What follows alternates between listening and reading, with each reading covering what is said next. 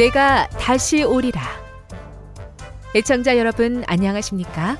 여기는 AWR 희망의 소리 한국어 방송입니다. 본 방송은 천국 복음을 온 세상에 전파하기 위해 제7일 안식일 예수재림교회가 설립한 세계 방송망입니다. AWR 희망의 소리는 유럽, 라틴 아메리카, 아프리카, 러시아, 아시아의 방송망을 통해 전 세계에 복음을 전파하고 있습니다.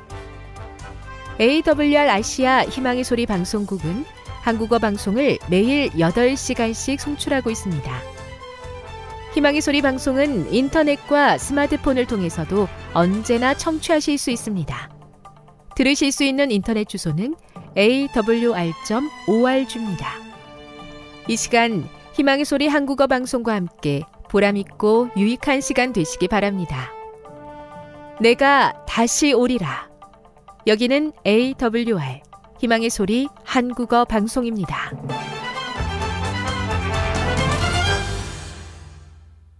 주파수 안내입니다.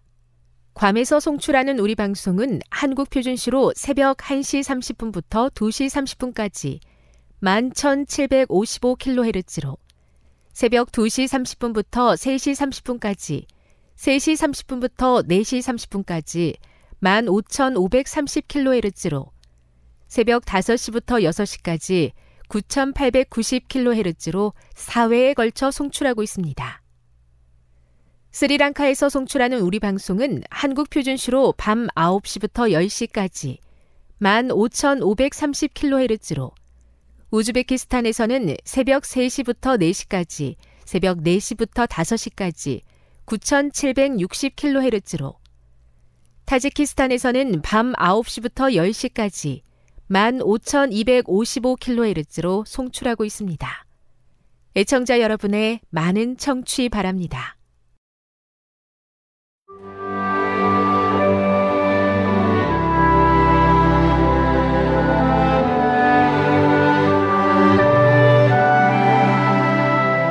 읽어주는 교과 셋째 날 1월 9일 화요일 절망 중의 노래 시편으로 기도하는 것은 예배자들이 기도를 자유롭게 표현할 수 있게 하는 것 이상의 역할을 한다.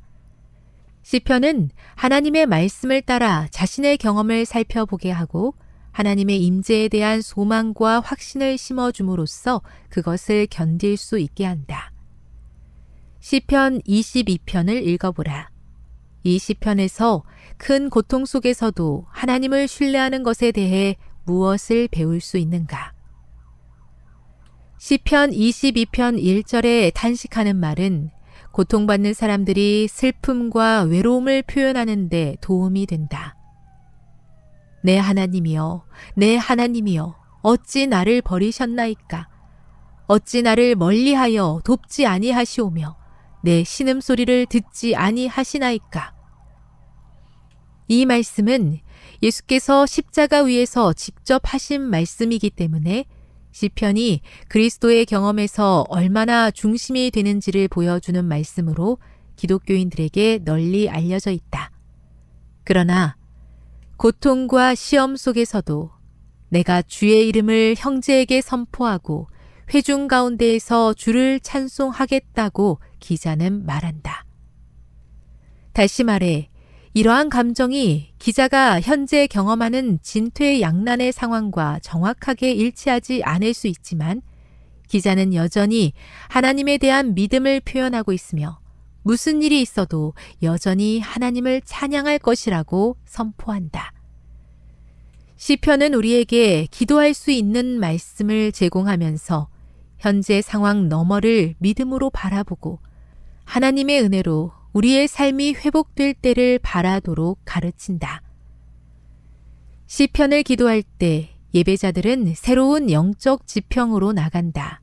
시편은 예배자들이 자신의 감정과 이해를 표현할 수 있게 해주지만 그들은 처한 상황에 그대로 내어둔 바 되지 않았다.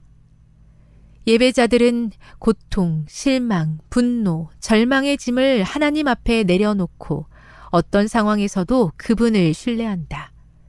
많은 시편에서 볼 수 있는 탄식에서 찬양으로의 변화는 신자들이 기도를 통해 하나님의 은혜와 위로를 받을 때 경험하는 영적 변화를 의미한다. 교훈입니다. 시편 기자들은 큰 고통 속에서도 하나님을 신뢰하는 중에 기도와 찬양으로 변화를 경험하며 우리에게 하나님의 은혜로 삶이 회복될 때를 바라보게 한다. 묵상. 내가 경험하는 시련은 어떤 성격의 일인지 기도하며 묵상해 보십시오. 적용. 현재 당면한 시련을 넘어 또 다른 상황에서도 하나님의 선하심을 신뢰하는 법을 어떻게 배울 수 있겠습니까? 영감의 교훈입니다. 세상에는 절망 상태에 있는 자들이 많이 있다. 그런 사람들에게는 밝은 태양빛을 비춰주라. 용기를 잃은 자들도 많이 있다. 그들에게는 용기를 줄 만한 말을 해주고 그들을 위해 기도하라. 생명의 떡이 요구되는 자들이 있다. 그들에게는 성경 말씀을 읽어주라. 세상의 유향으로도 고칠 수 없고 의사도 고칠 수 없는 영적으로 병든 자들이 많이 있다. 이런 사람들을 위하여 기도하고 그들을 예수께로 데려오라. 그들에게 길라앗의 유향이 있고 크신 의원이 있다고 말해주라. 실물교훈 418 주님, 많은 사람이 무거운 고통과 분노, 절망과 슬픔의 짐을 내려놓을 곳이 없어 힘겨운 중에 있습니다. 그 삶을 위해 기도하오니 역사하시고 은혜를 베풀어 주옵소서. 기쁨을 회복하게 도와주시고 눈물의 간구와 삶의 노래를 들어 주옵소서.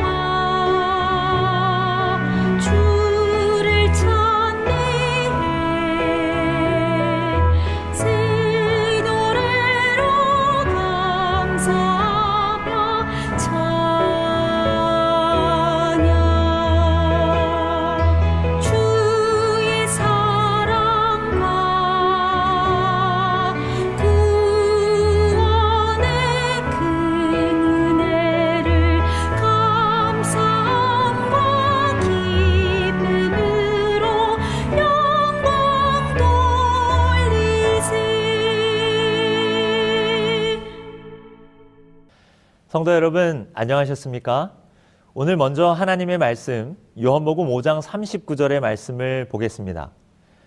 너희가 성경에서 영생을 얻는 줄 생각하고 성경을 상고하거니와 이 성경이 곧 내게 대하여 증거하는 것이로다.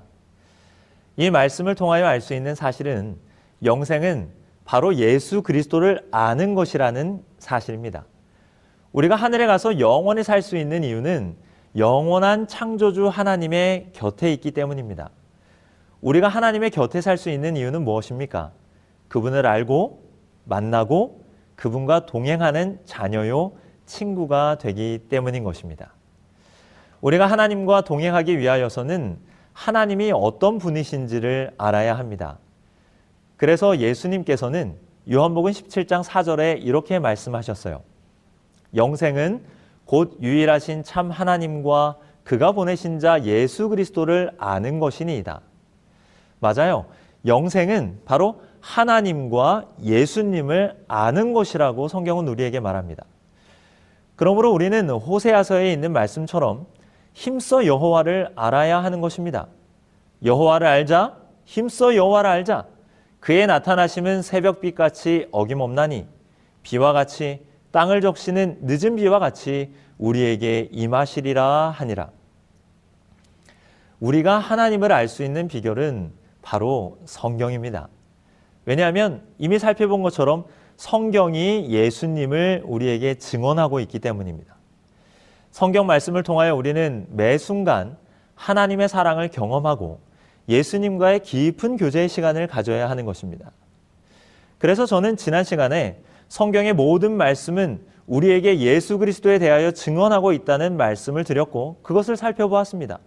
그리고 특별히 구약 성경은 이미 지나버린 의미 없는 책이 아니라 예수님께서 친히 구약의 말씀을 하나님의 말씀으로 인정하신 책이며 구약을 통하여 예수 그리스도를 보고 만날 수 있음을 살펴본 것입니다. 오늘은 하나님께서 사랑으로 창조하여 주신 아담을 통하여 예수님의 모습을 찾아가 보고자 합니다. 그리고 예수님의 사랑을 만나 보고자 합니다. 성경 로마서 5장 14절에는 아담은 오실자의 표상이니라라고 기록하였습니다. 오실자는 누구를 말하는 것입니까? 맞아요. 바로 예수 그리스도를 말하는 것입니다. 성경은 예수 그리스도를 증거하고 있는데 그 많은 증언 가운데 특별히 아담은 어떻게 예수님을 우리에게 알려주는지 함께 살펴보겠습니다. 먼저 아담은 어떠한 형상으로 창조함을 받았습니까? 네, 하나님의 형상대로 창조함을 받았습니다. 창세기 1장 27절에는 하나님이 자기 형상 곧 하나님의 형상대로 사람을 창조하시되 남자와 여자를 창조하시고 라고 기록하셨어요. 아담은 하나님의 형상대로 창조함을 받은 존재입니다. 창조주 하나님의 형상대로 아담은 창조함을 받은 것이지요. 우리가 알고 있는 것처럼 하나님은 삼위일체의 하나님이십니다. 그리고 이 세 분의 하나님은 함께 창조 사역에 동참하셨죠. 그런데 우리는 성경을 통하여 세 분의 하나님께서 함께 하셨지만 그 창조의 주관자는 바로 아들 하나님이신 예수 그리스도이심을 알 수 있습니다. 요한복음 1장 1절로 3절에 보면 태초에 말씀이 계시니라 이 말씀이 하나님과 함께 계셨으니 이 말씀은 곧 하나님이시니라. 그가 태초에 하나님과 함께 계셨고 만물이 그로 말미암아 지은 바 되었으니 지은 것이 하나도 그가 없이 된 것이 없느니라. 요한복음을 통해서 이 세상은 말씀이신 하나님께서 창조하셨음을 알 수 있습니다.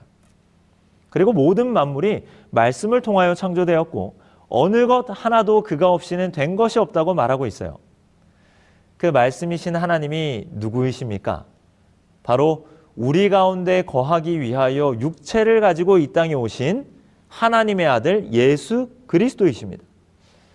요한복음 1장 14절에는 말씀이 육신이 되어 우리 가운데 거하심에 우리가 그의 영광을 보니 아버지의 독생자의 영광이요 은혜와 진리가 충만하더라라고 기록합니다.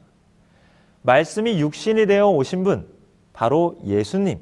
그분이 말씀이시며 그분을 통하여 온 세계가 창조함을 받았다는 것입니다. 이어서 히브리서에서도 말하길 히브리서 1장 2절에 이 모든 날 마지막에는 아들을 통하여 우리에게 말씀하셨으니 이 아들을 만유의 상속자로 세우시고 또 그로 말미암아 모든 세계를 지으셨느니라고 기록하고 있어요. 아들 하나님께서 모든 세계를 창조하셨다고 성경은 여러 곳에서 말하는 것입니다. 이 세상을 창조하시고 조성하신 분이 바로 하나님이심을 그리고 그 하나님이 바로 누구라고요? 하나님의 아들 예수 그리스도이심을 우리에게 보여주는 것이죠. 그렇다면 하나님께서 손으로 직접 빚어 만드신 아담은 누가 만드신 것입니까? 맞아요. 예수님께서 아담을 직접 만드시고 호흡을 그 코에 불어 넣으셨으며 그로 말미암아 예수님의 형상대로 아담이 창조함을 받았다 하여도 무리가 없는 것입니다. 물론 예수님께서는 하나님과 연합하여 세상을 창조하셨어요. 증언보감 1권에 보면 예수님께서는 세상을 창조하실 때 하늘 아버지와 연합하셨다. 제가 이 시간 성도님들과 주목하여 보는 것은 아담이 하나님의 형상, 그 가운데 즉 예수님의 형상을 닮은 존재였다는 것입니다. 모든 인류의 조상 아담은 그 모양과 형상부터 누구를 닮은 사람이에요? 예수님을 닮은 사람이었다는 것이죠. 특별히 범죄 이전의 아담은 전 인류를 통틀어 가장 예수님을 많이 닮은 사람이었습니다.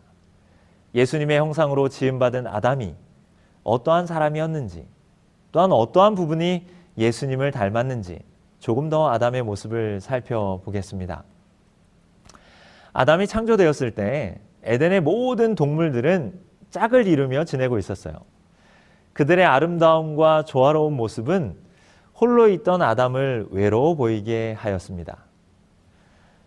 사람의 독초하는 것을 좋게 보지 않으신 하나님께서는 아담을 위하여 돕는 배필을 만들어 주시죠. 그런데 이 돕는 배필인 하와를 주시기 위하여 하나님께서는 아담을 어떻게 하십니까? 맞아요. 아담을 깊은 잠에 들게 하십니다. 창세기 2장에 보면 여호와 하나님이 아담을 깊이 잠들게 하시니 그가 잠들매 그 갈빗대 하나를 취하고 살로 대신 채우시고 여호와 하나님이 아담에게서 취하신 그 갈빗대로 여자를 만드시고 그를 아담에게로 이끌어 오시니라고 기록해요. 아담은 사랑하는 존재, 사랑하는 아내 하와를 얻기 위하여 깊은 잠을 경험하는 것입니다.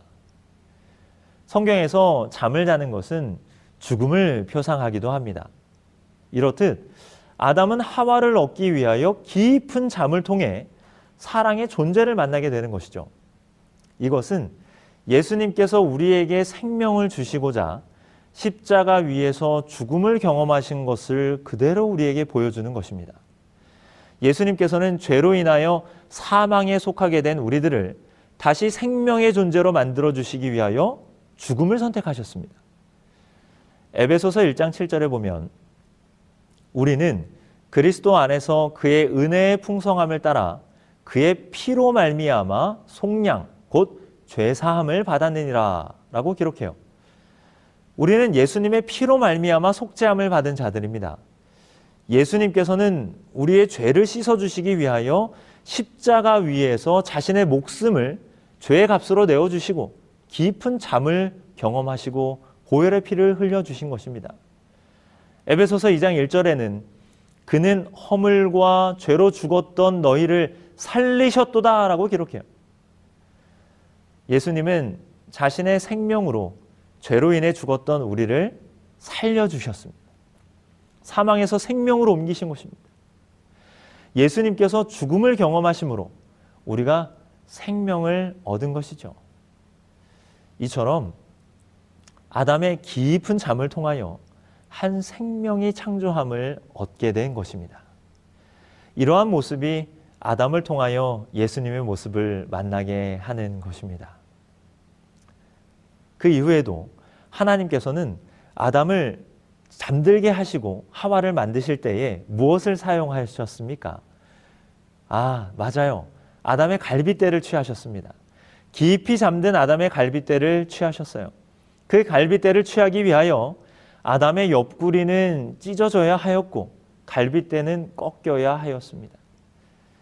그렇게 생명을 얻게 된 존재가 하와이며 아담은 그 여인을 보고 기뻐하죠. 그리고 말합니다. 내 뼈 중에 뼈요, 살 중에 살이라고 외친 것입니다. 예수님께서 우리를 위하여 십자가에 죽으셨을 때 로마의 한 군인은 예수님의 죽음을 확인하기 위하여 창으로 예수님의 옆구리를 찔렀습니다. 요한복음 19장 34절에 그중 한 군인이 창으로 옆구리를 찌르니 곧 피와 물이 나오더라. 그러자 예수님의 옆구리에서는 피와 물이 흘러내렸습니다. 이것은 예수님께서 육체를 가지고 이 땅에 오셔서 참으로 죽음을 경험하셨다는 것을 우리에게 보여주는 것입니다. 그리고 예수님께서 우리의 죄로 인하여 얼마나 큰 고통을 당하셨는지를 보여주고 있어요. 시대의 소망에서는 예수님을 죽게 한 것은 창에 찔렸기 때문도 아니고 십자가의 고통도 아니었다. 죽음의 순간에 큰 소리로 부르짖으신 것과 그분의 옆구리에서 피와 물이 흘러나온 것은 그분이 심장 파열로 죽으셨다는 사실을 말해준다. 그분의 심장은 정신적 고뇌에 의하여 파열되었다. 그분은 세상 죄를 인하여 죽임을 당하셨다. 우리의 죄로 인하여 고통당하신 예수님. 그분의 옆구리에서 흘러내린 피와 물은 우리의 죄로 인함이었고 그분의 죽음을 통하여 생명을 얻은 그리스도인들이 생겨나게 된 것입니다. 그리고 예수님을 믿음으로 구원받은 자들은 하나님의 남은 백성, 즉 하나님의 남은 교회가 된 것입니다. 그래서 에베소서 6장에서 아내와 남편에 관한 권면을 하실 때 이렇게 말하고 있는 것입니다. 아내들이요, 자기 남편에게 복종하기를 누구에게 하듯 하라? 네, 죽게 하듯 하라고 말합니다. 아내들이요, 즉, 여자들이요, 남편에게 하기를 죽게 하듯 하라. 그리고 남편들에게 말합니다.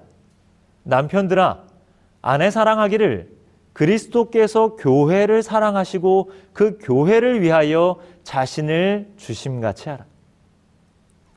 남자들은 아내 사랑하기를 예수님께서 교회를 사랑하시어 자신을 십자가 위에 내어준 것 같이 하라고 말씀하고 있어요. 에베소서의 말씀들은 우리를 다시 창세기로 돌아가게 해줍니다. 여자는 아담의 깊은 잠과 갈빗대를 취함으로 생명을 얻게 되었습니다. 남자는 여자를 사랑함으로 자신을 깊은 잠에 내주었고 자신의 옆구리를 열어 갈빗대를 취하게 하심으로 여자를 얻었습니다. 이 모습은 바로 교회와 예수님의 관계와 너무나도 똑같은 것입니다. 남편들과 아내들의 모습은 바로 아담과 하와의 모습이며 예수님과 교회의 모습인 것이죠. 이렇게 아담을 통한 하와의 창조 모습이 그리스도와 교회의 모습을 너무나도 잘 보여주고 있는 것입니다. 그런데 성경은 아담의 모습을 통하여 그리스도 예수의 사랑을 조금 더 깊이 보여주길 원하고 있습니다. 창세기 2장 24절에 보면 이러므로 남자가 부모를 떠나 그의 아내와 합하여 둘이 한 몸을 이룰지로다라고 기록합니다. 여러분 일반적으로 결혼을 하게 되면 아내가 집을 떠나 남편의 곁으로 가는 경우가 많이 있습니다. 이삭의 아내 리브가는 어떠하였습니까? 자신의 고향을 떠나 이삭을 만나러 먼 길을 떠나게 되지요. 우리나라 사자성어에는 출가 외인이라는 말이 있습니다. 이 말은 딸이 시집을 가면 그때부터는 남이다라는 표현을 조선시대부터 사용하였던 사자성어의 표현입니다. 그리고 서구 문화에도 여자는 결혼을 하면 남편의 성을 따르는 모습들을 많이 찾아볼 수 있어요.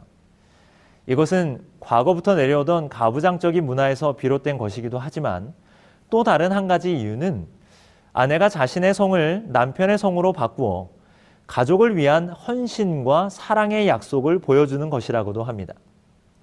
그런데요, 성경은 여자가 아닌 남자가 부모를 떠나 누구와 합한다고요? 여자와 합한다라고 말하고 있습니다.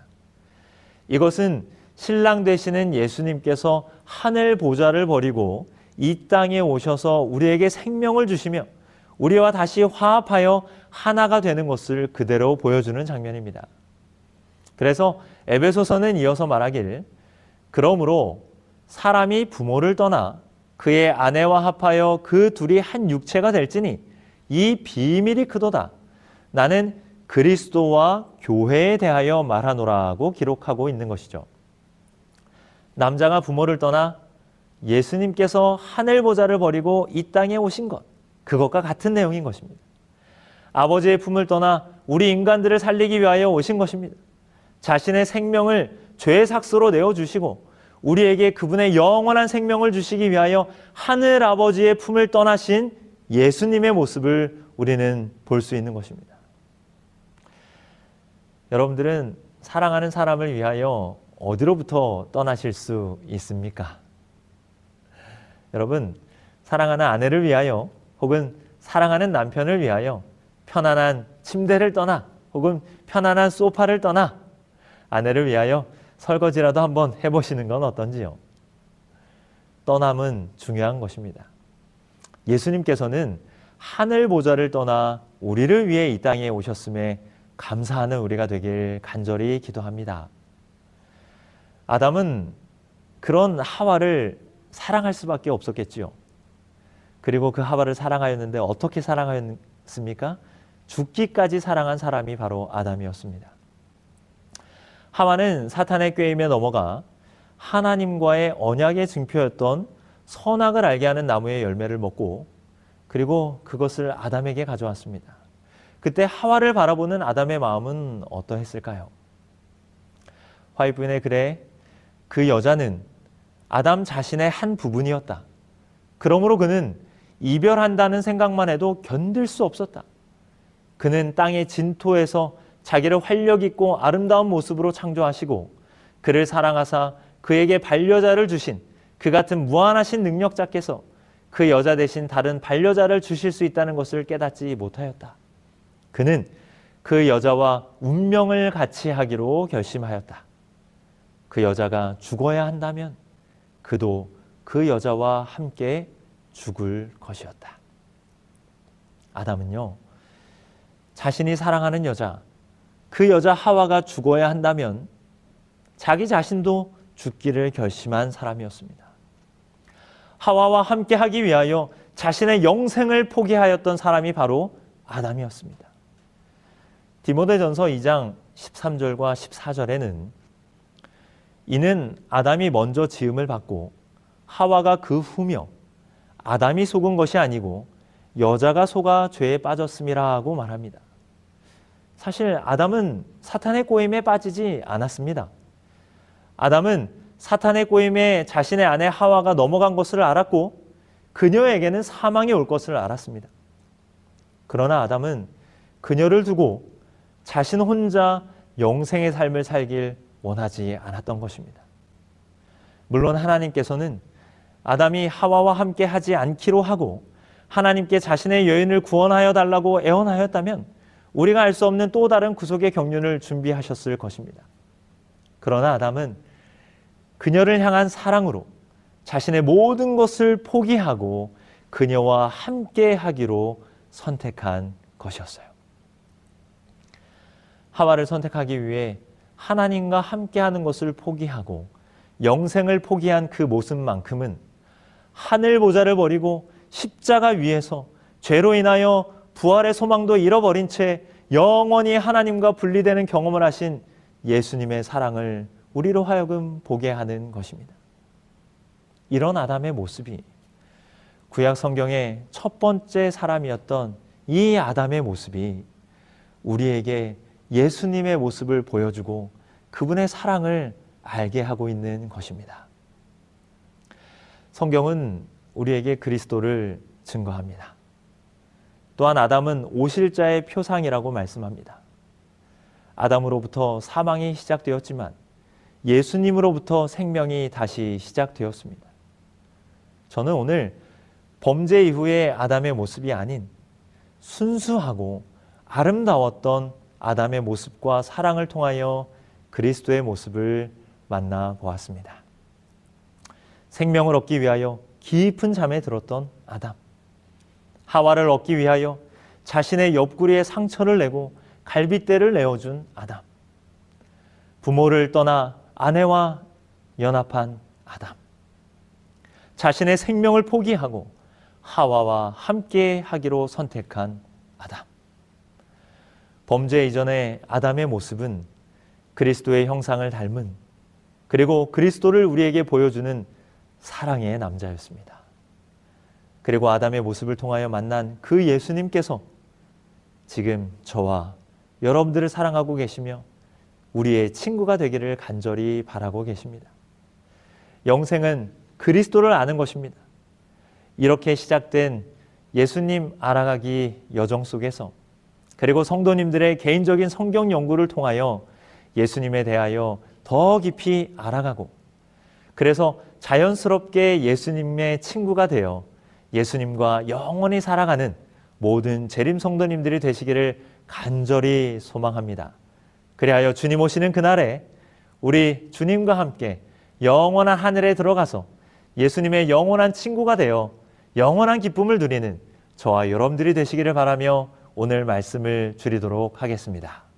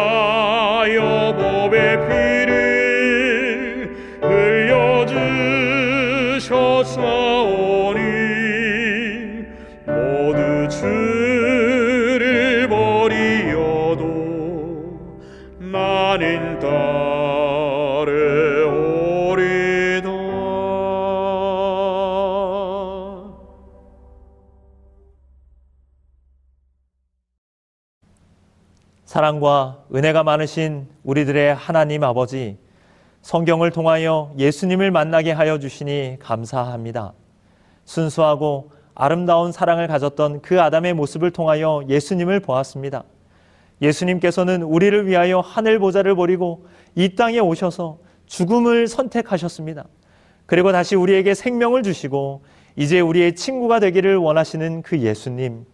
우리가 날마다 성경을 통하여 예수님을 만나고 그분의 친구가 되는 모든 재림 성도들 되게 하여 주시옵소서. 이 자리에 함께 참여한 모든 성도님들 위해 하늘의 은혜와 은총을 더하여 주시옵기를 우리 주 예수 그리스도의 이름으로 간절히 기도합니다.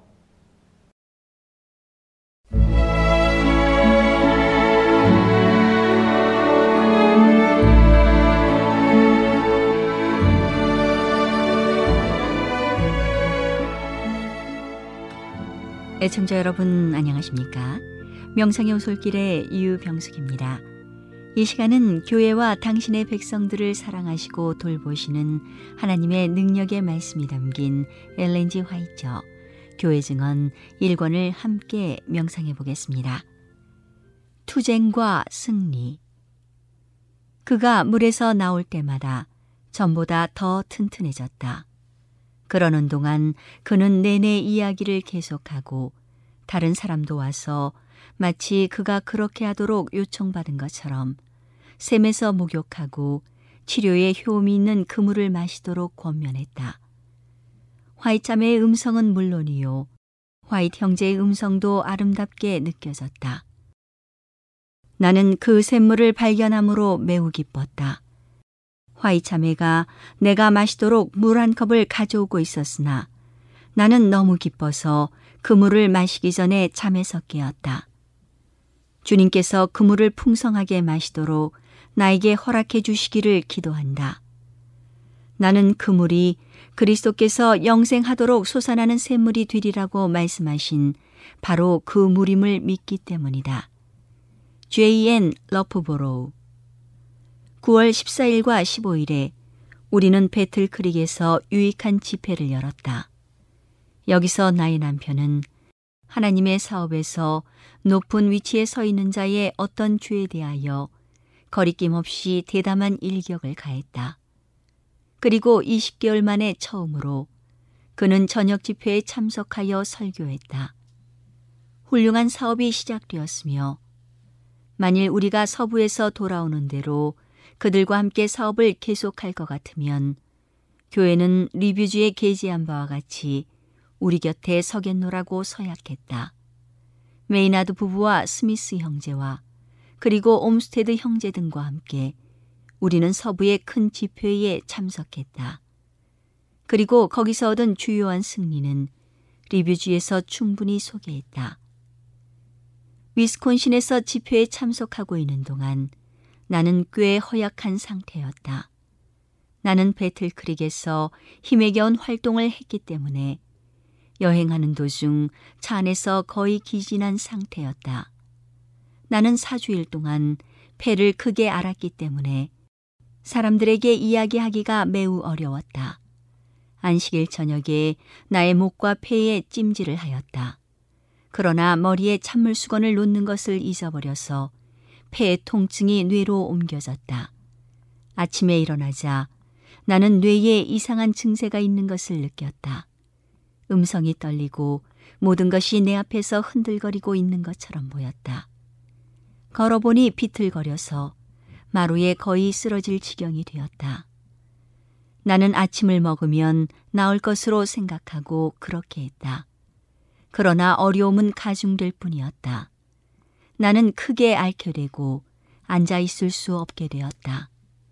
나의 남편은 오전 집회 후 집으로 돌아와서 오후 집회에서 내가 이야기할 것으로 약속했노라고 말했다. 나는 사람들 앞에 서기가 불가능할 것으로 보였다. 남편이 어떤 주제로 말하겠느냐고 물었을 때 나는 마음속에 단 한 문장도 구성하거나 기억하고 있을 수 없었다. 그러나 나는 이렇게 생각했다. 만일 하나님께서 말하게 하실 것 같으면 그분께서 분명히 나에게 힘을 주실 것이다. 나는 믿음으로 모험을 해볼 것이다. 나는 못할 리가 없다. 나는 이상할 정도로 혼란해진 머리로 천막을 향하여 비틀거리며 걸어갔다.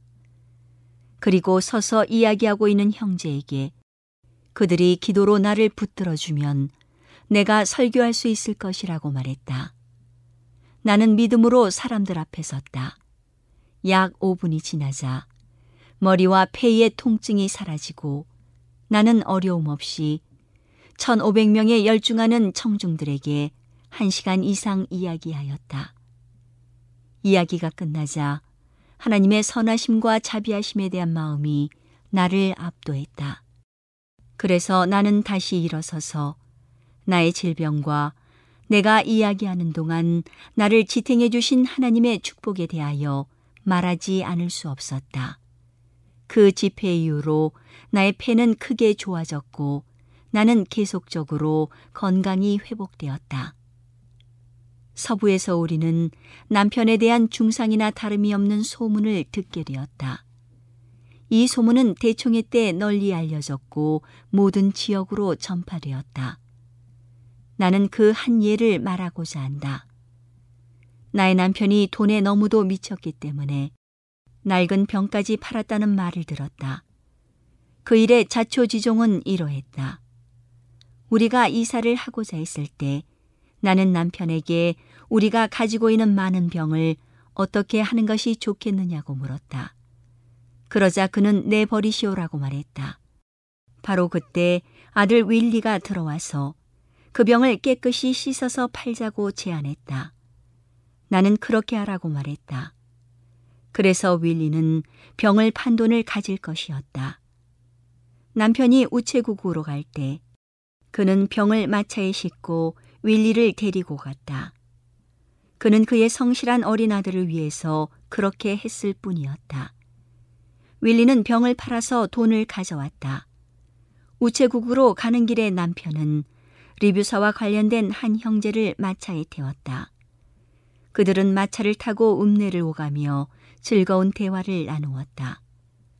그는 윌리가 마차로 다가와서 그의 아버지에게 병의 가격에 대하여 묻는 것을 보고 또한 윌리가 그처럼 많은 관심을 가지고 있는 그것에 대하여 나의 남편이 약제사와 이야기하는 것을 보았기 때문에 이 형제는 그 문제에 관하여 나의 남편에게는 한마디 말도 없이 화이트 형제가 낡은 병을 팔러 시내로 간 것을 보면 미쳤음에 틀림없다는 소문을 즉시 퍼뜨렸다. 우리가 병에 관한 소문을 들은 것은 다섯 달이 지난 후 아이오와에서였다. 오늘은 하나님의 능력의 말씀이 담긴 엘렌지 화이처 교회 증언 1권을 함께 명상해 보았습니다. 명상의 오솔길이었습니다.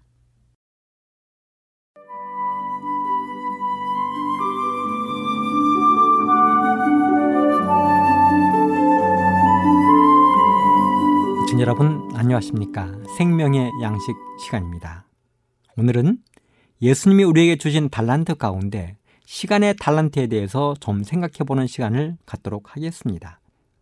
우리의 시간은 하나님께 속한 것입니다. 어쩌면 하나님이 우리 사람들에게 주신 달란트 가운데 가장 공평한 달란트가 있다면 그것은 바로 시간의 달란트일 것입니다. 이유가 무엇입니까? 그렇습니다. 하나님은 모든 사람에게 하루 24시간 똑같은 달란트를 주셨습니다. 누구는 부지런하다고 24시간이 25시간 되는 것도 아니고 게으르다고 해서 23시간만 주신 게 아닙니다. 남녀노소를 불문하고 똑같은 24시간을 주셨습니다. 그런데 이 시간은 하나님께 속한 것이라는 것입니다. 그래서 우리는 매 순간을 하나님의 영광을 위하여 사용해야 할 엄숙한 의무가 있습니다. 그리고 하나님은 우리들에게 주신 달란트 가운데 시간을 어떻게 사용했는지에 대해서 엄격하게 마지막에 따지실 것입니다. 여러분은 시간의 가치가 얼마나 된다고 생각하십니까? 그렇습니다. 시간의 가치는 헤아릴 수 없을 만큼 중요합니다. 그래서 우리 예수님도 시간을 정말 소중하게 여기셨습니다. 시편에 보면 우리의 인생은 70이요 강건하면 80이라고 했습니다. 그래서 인생을 헛되이 보내기에는 너무도 짧습니다. 연애신에서는 다음과 같이 이야기하고 있습니다. 실물교원 342쪽. 우리가 영생을 위하여 준비할 은혜의 기간은 불과 며칠밖에 없다. 우리는 낭비할 시간도 없고 이기적 오락을 위하여 쓸 시간도 없고 죄에 방종할 여가도 없다. 내세, 즉 영생을 위하여 품성을 개발해야 할 때는 바로 지금이다. 조사 심판을 위하여 준비할 때는 바로 지금이라고 했습니다.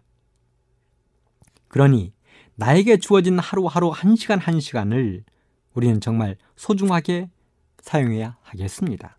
사실 이 땅에 태어나는 모든 사람은 태어나면서부터 죽어가기 시작합니다. 그렇지 않습니까? 마치 잘 돌아가던 선풍기가 전기 코드를 뽑는 순간부터 멈추기 시작하는 것처럼 우리네 인생도 태어나는 순간부터 죽음을 향해서 달려가는 것입니다. 그리고 이 죽음의 열차는 절대로 멈추는 법이 없습니다. 그래서 우리는 죽음의 열차가 멈추기 전에 영생을 위하여 준비를 해야 하는 것입니다. 우리에게 주어진 하루하루가 얼마나 귀하고 소중한지는 보지도 못하고 듣지도 못하고 말도 할 수 없었던 헬렌 켈러의 내가 3일 동안만 볼 수 있다면 이라는 그의 글귀에서 구구절들이 느껴볼 수 있습니다. 헬렌 켈러는 그렇게 이야기했습니다. 내가 만일 3일 동안만 볼 수 있다면 첫째 날에는 눈을 뜨는 순간 나는 나를 평생 가르쳐 준 설리반 선생님을 가장 먼저 찾아볼 것이다. 그의 인자한 모습, 끈질긴 집념, 사랑의 힘, 그의 성실함. 이 모든 성품들이 나의 가슴 깊이 새겨져 있기 때문입니다. 그 다음에는 나의 사랑하는 친구들을 바라보겠습니다. 그들의 얼굴을 차근차근 바라보면서 그들의 모습을 똑똑히 기억하여 두겠습니다. 그리고 산과 들을 산책하면서 바람에 날리는 잎사귀의 모습, 아름다운 꽃의 색깔의 신비한 조화들을 마음껏 보겠습니다. 그리고 저녁 시간이 되면 서쪽 하늘로 가라앉는 저녁 노을을 바라보며 하루를 마무리할 것입니다. 둘째 날에는 새벽 일찍 일어나 번동이 터오는 모습을 보고 싶습니다. 그리고 메트로폴리탄 박물관에 진열된 역사의 작품들을 감상하며 인류의 발자취를 더듬어 보겠습니다. 그런 후에는 미술관에 가서 레오나르도 다빈치, 렘브란트 등 세계적인 화가들의 그림을 보면서 예술의 신비를 감상하고 싶습니다. 그리고 저녁이 되면 밤하늘에 영롱하게 빛나는 하늘의 별을 보고 싶습니다. 셋째 날에는 아침 일찍 큰 길로 나가 부지런히 출근하는 사람들의 활기찬 표정을 보고 싶습니다. 또 거미줄처럼 줄지어 달려가는 자동차의 모습을 바라보면서 나는 극장으로 가겠습니다. 나는 그곳에서 공연되는 오페라 가수들의 노래와 우아한 동작, 그리고 영화에서 상영되는 명배우들의 연기를 감상할 것입니다. 그러다가 밤이 되면 아름다운 불빛 속에 질비하게 들어진 상점 안에 진열된 예쁘고 아름다운 상품들을 쳐다보다 집으로 돌아오겠습니다. 이렇게 시간을 보내다가 다시 나의 눈이 감겨질 때 사흘간 눈을 뜨게 해주신 하나님께 감사의 기도를 드릴 것입니다. 여러분 이것이 헬렌 켈러가 내가 3일 동안만 눈을 뜰 수 있다면 그 글에 기록해 놓은 글입니다. 여러분들이 만일 헬렌 켈러와 같은 상황에 처한다면 그래서 딱 3일 동안만 눈을 뜰 수 있다면 여러분은 어떻게 그 소중한 시간을 사용하겠습니까? 그랬던 헬렌 켈러였지만 그는 죽는 순간까지 그 소원을 가슴에 남겨놓은 채 세상을 떠났습니다.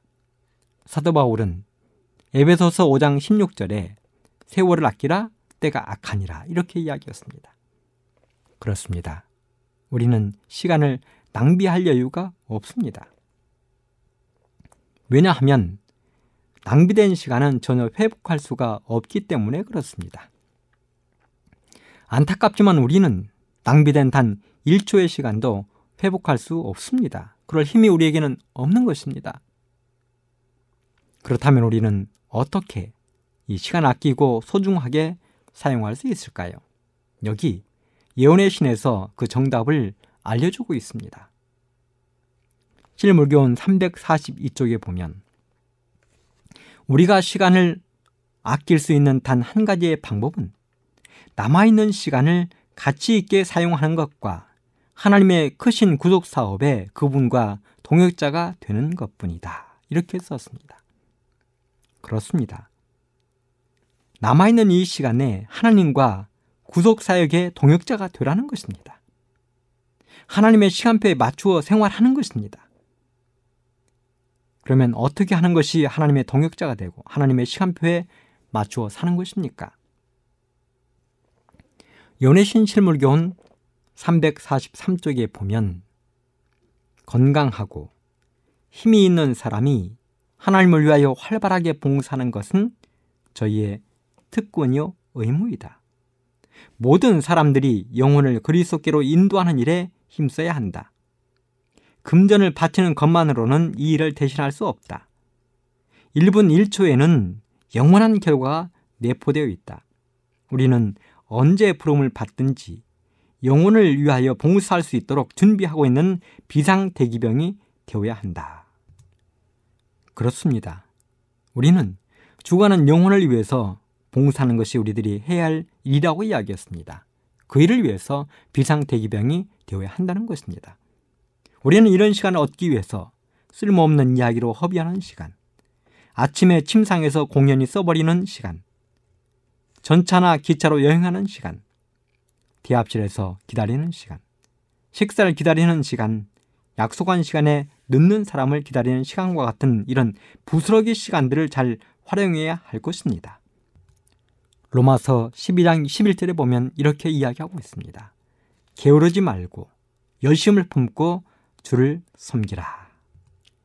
사랑하는 애청자 여러분, 나에게 주어진 이 시간의 달란트를 소중하게 활용해서 곱절의 달란트를 남기는 여러분과 제가 되기를 간절히 바라면서 이 시간을 마치도록 하겠습니다. 감사합니다.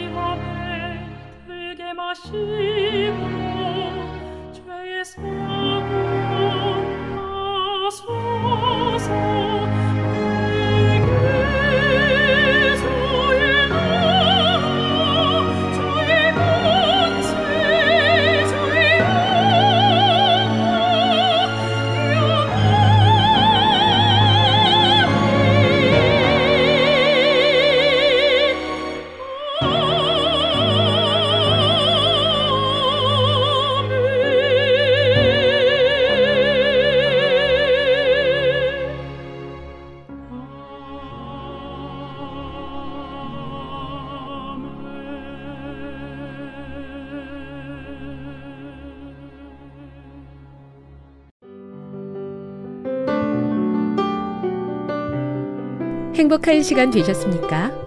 지금까지 여러분께서는 AWR 희망의 소리 한국어 방송을 청취하셨습니다. 방송을 청취하시고 문의를 원하시는 분은 우편번호 02461 대한민국 서울시 동대문구 이문로 1길 11 희망의 소리 방송부 앞으로 편지나 엽서를 보내주시거나 지역번호 02-3299-5296에서 8번으로 전화 주시기 바랍니다. 지금까지 함께 해주신 애청자 여러분들께 감사드립니다. 애청자 여러분, 다음 이 시간까지 하나님 안에서 늘 평안하십시오. 감사합니다. 내가 다시 오리라. 여기는 AWR 희망의 소리 한국어 방송입니다.